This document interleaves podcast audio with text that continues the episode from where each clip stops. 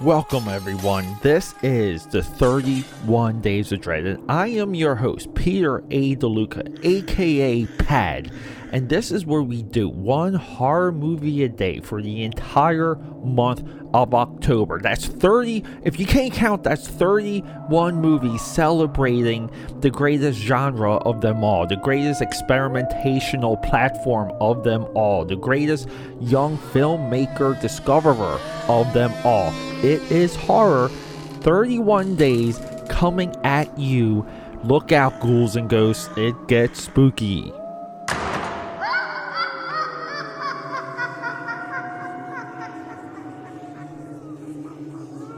All right, everyone, coming out of that intro hot. Th- this is what I call the telethon portion of the podcast. This is where I pitch myself to you for your support. Your support means everything to me because we're we're, we're fighting. The AKA Pad Army is fighting against algorithms everywhere. Algorithms. Eh, I, I ate some cereal earlier today. I dumped it into my bowl and it was full of algorithms. Okay, bad joke. All right sharing this podcast, telling your friends about it, leaving comments, leaving reviews. This is how we grow AKA Pad's audio audacity. Your support there is more valuable than than than, than anything other than like a high five in person. Because I'd love a high five in person. AKA Padders, welcome to another installment of 31 Days. We are day 22 here. I believe it's day 23.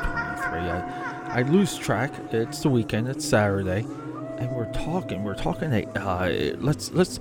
Jennifer's Body is a 2009 American horror film written by Diablo Cody, directed by Karyn Kusama.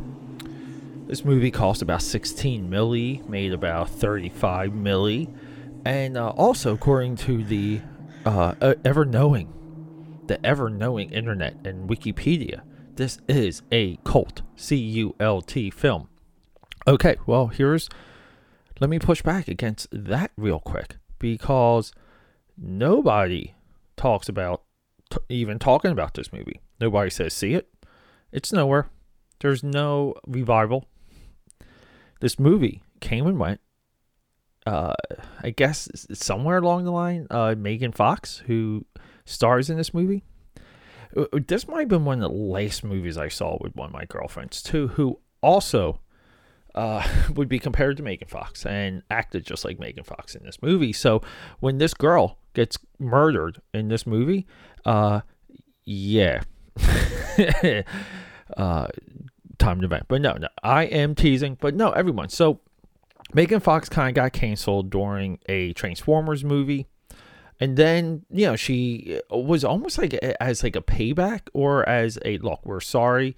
Michael Bay uh, and his production company, I believe Platinum Dunes, put her in Teenage Mutant Ninja Turtles, gave her April O'Neil, and she will be forever the greatest April O'Neil we have ever seen in comics, in animation, in live action.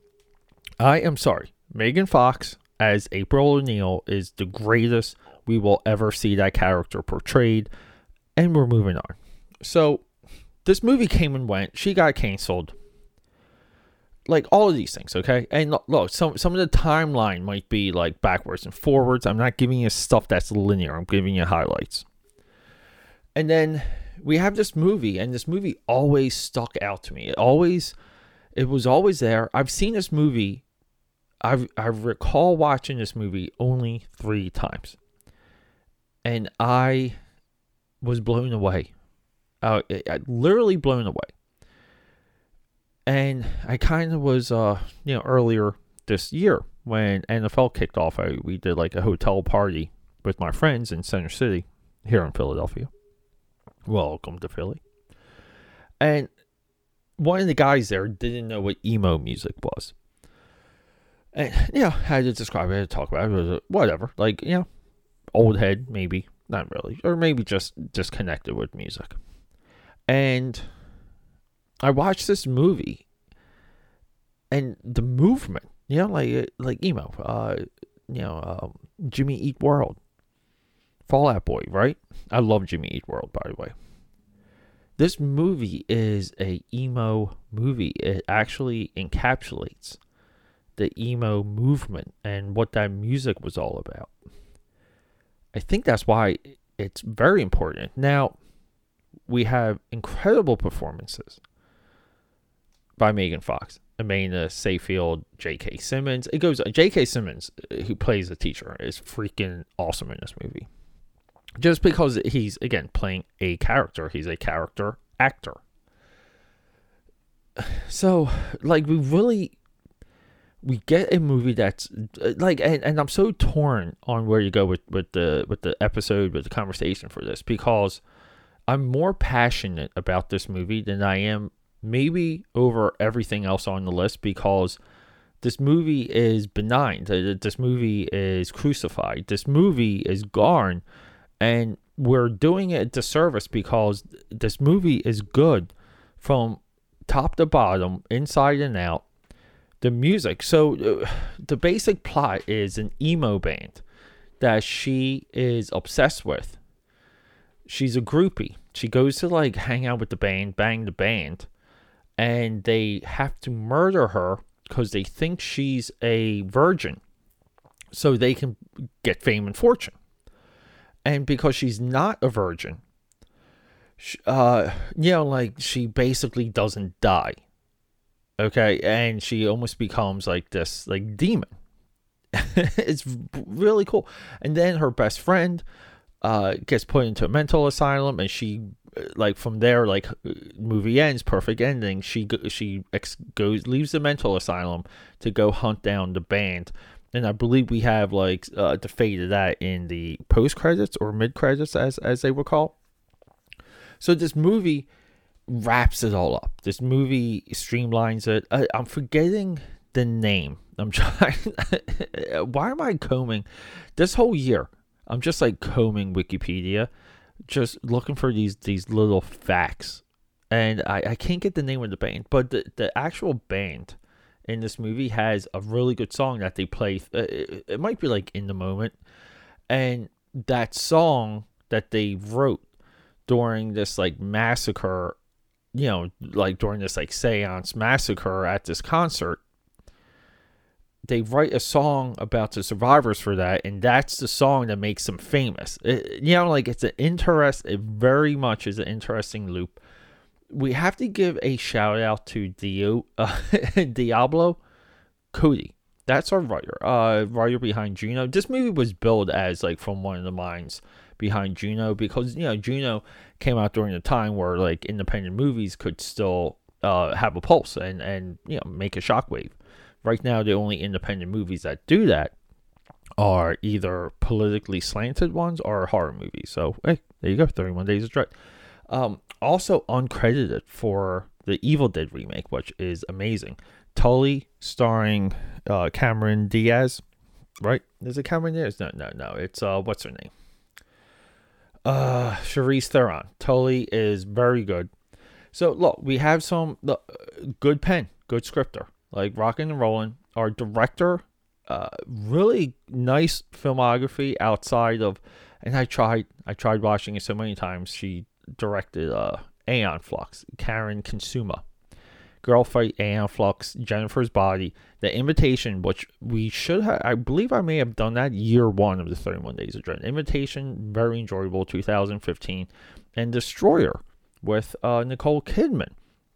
Uh, also a uh, much loved movie. But no, like this so part of like the fight, right? Part of like the war, the battle is you you you find movies to champion that deserve it, not movies that um, you kind of want to play like cinephile with and you want to make into a great movie because it's there. Meaning, the Exorcist 2, The Heretic, like stuff like that. No, no, no, no, no, no.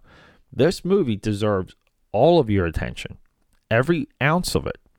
And it deserves to be remembered because it is executed on every single like way. And it is one of those movies with a absolute perfect ending. Performances top and down, amazing. Well shot. Makeup is great. The hook of the movie is lovely and it's one of those dark comedies or black comedies or horror comedies that walk that line very good, very well. And every time you watch it, because it's a dark comedy, you're going to find different things funny at different times depending on where you are in life. I think that's the biggest reward. So, everyone, Jennifer's Body, 31 Days of Dread, watch this movie. I believe it's on Amazon Prime. Check it out. Peter A. DeLuca here, signing out. I have a birthday party tonight, not mine, someone else's. So, I'm going to, to the break of dawn. Let's do this. And to continue this telethon, we're not talking about high fives there's other ways to support me. I, I'm a living professional, I'm a full time freelancer. Anything you see on this, like here on this podcast or see my social media, I, I make everything. It's all made by me. That's a part of my pitch to you. And you can purchase professional services through akapad.com. That's a pipeline to me if you want to send me a message. But also, while you're there, you can sign up for my newsletter. You're going to get deals, you're going to get coupons, you're going to get two free trading cards mailed to you free worldwide. And they're two Wolfpack trading cards, two original characters, you know, for upcoming comic book work. And speaking of comic books, you can go to Etsy, type in Uzi Susie, and that's where you're going to find my mini comic. You can purchase existing issues and pre order upcoming issues along with bundles if you missed any, like issue 1, 2, or 3, or whatever. There, Uzi Susie is waiting for you. And keep an eye on Indiegogo. A lot of my bigger comic book projects will be available through Indiegogo. All of those updates will be here on this podcast. So if you're a regular listener, I'll let you know. We can rock and roll from there. So, everyone, Thank you so much and feel free to reach out to me on social media, aka Pad69, Instagram, and Xbox. That's right, you can play Halo with me.